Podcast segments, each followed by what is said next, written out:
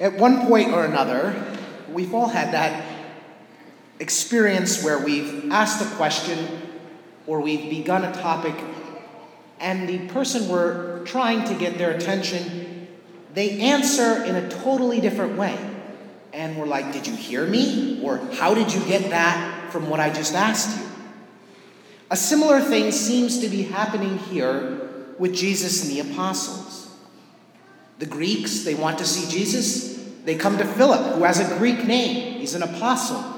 But it was common even for Jews at that point in Galilee to often have Greek names. And he goes to Andrew, who also has a Greek name. So they feel an affinity. The two of them go to Jesus and say, These Greeks, they want to see you, they want to talk with you. And Jesus seems to totally ignore their question. He says, The hour has come for the Son of Man to be glorified. Amen, amen, I say to you, unless a grain of wheat falls to the ground and dies, it remains just a grain of wheat.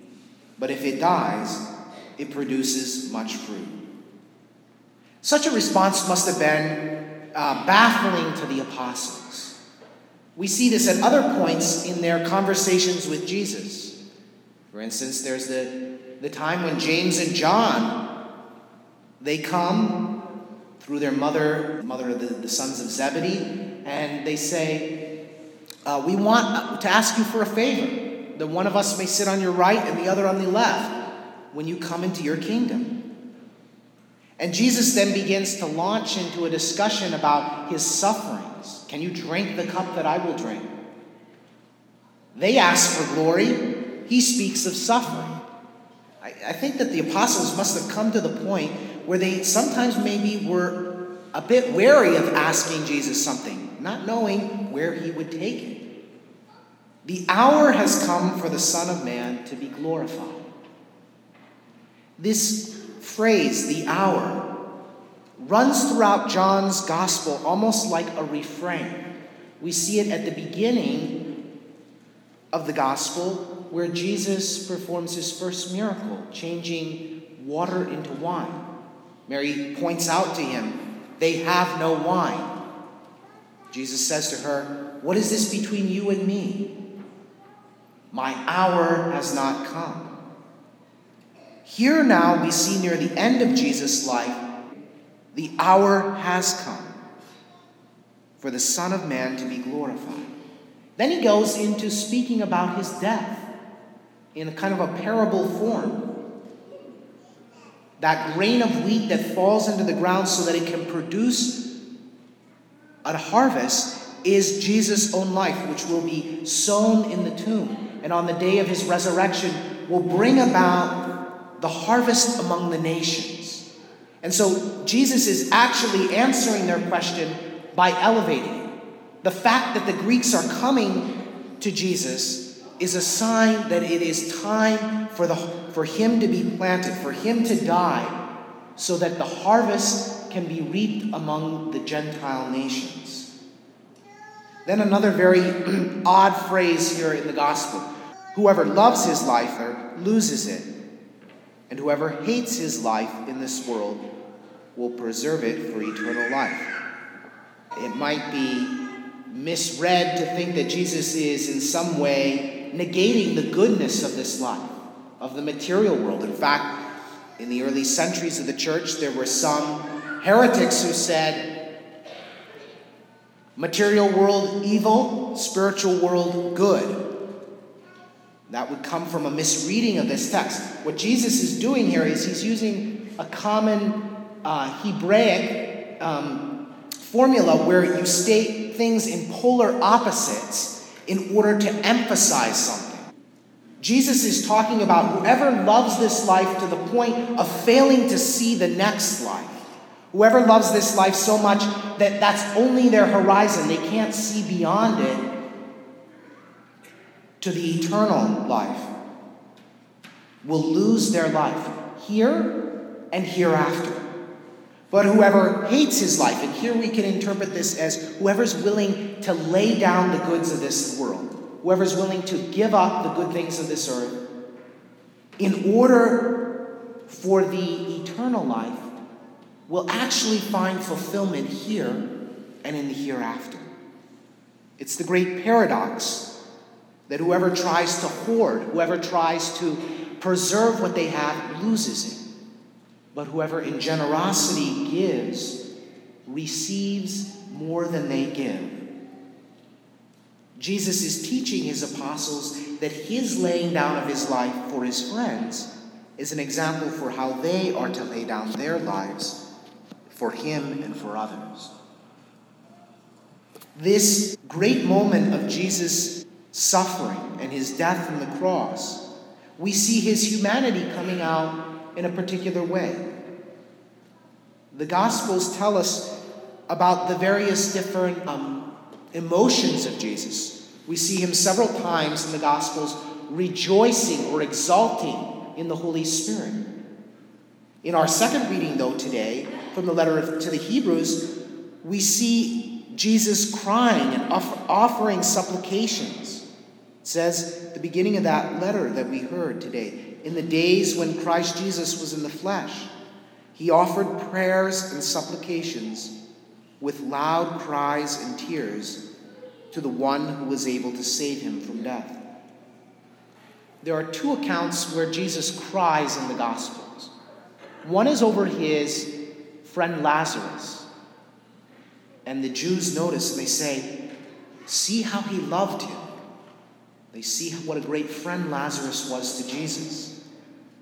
The other time when Jesus cries is over the, uh, he foresees the coming destruction of Jerusalem because they have failed to recognize the Messiah. And he says, How I would have gathered you together as a mother hen gathers her chicks, but you would not have this. That comes right at the beginning of Holy Week, that, that observation of our Lord. And he cries over Jerusalem. Even today, when you go to the Holy Land, there is a place on the Mount of Olives that overlooks Jerusalem, and it's the traditional spot. It's called Dominus Flevit, the Lord cried, where Jesus, looking over Jerusalem, cried because of its, its impending destruction. But then we see him in the Garden of Gethsemane also. There it doesn't mention him crying or weeping, but it mentions him calling out from the depths of his heart to the Father Father, if it be possible, let this cup pass from me. In today's gospel, we hear him saying, I am troubled now, yet what should I say? Save me from this hour? But it was for this purpose that I came to this hour. Yet in those moments immediately before his death, Jesus' human nature, as it were, wavers. His human nature groans at what he is going to go through. Sometimes we think that the divinity of our Lord made it easier. Well, his will was certainly more resolute. He was fortified by his union with the Father. But his humanity still nevertheless trembled before the fact of suffering. So keenly did he perceive what he was going to have to go through that his sweat became like blood, drops of blood falling on the ground. So much so was the interior anguish that he was already going through. The divinity, in a real way, and Jesus' perfect humanity, his pure humanity, actually made it possible for him to suffer more, not less. You see, our lack of seeing all of the, the sufferings that we're going to have to go through uh, in some way shields us from the, the full weight of it. Whereas if we knew all the things we were going to have to go through, that would weigh on us. Jesus, foreseeing all that he's going to go through the next day, suffers more intensely. So his knowledge makes suffering more possible. Furthermore, sin dulls us. Sin makes it possible for us to not feel the full weight of what uh, the suffering that we're going through because of our sins. Jesus doesn't have that. Because of his pure, immaculate heart, he suffers the full weight of sin. He sees the full consequences of sin. Perhaps we've had the experience where somebody said something hurtful to us, but we didn't fully realize how deep the jab was until later. And then when we were reflecting on it, it hurt all the more. Jesus sees the depth of the rejection that sin causes, the isolation from God. And so the psychological pain of our Lord is far deeper even than the physical pain that he goes through. Jesus' humanity is far deeper than our humanity.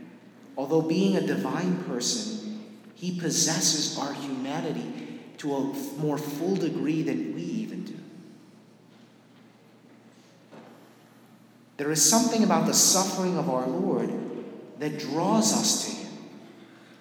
Yes, his greatness, his teachings, his divine nature, but there's something about the humanity of our Lord that we ponder in these days that draws us to the love of God.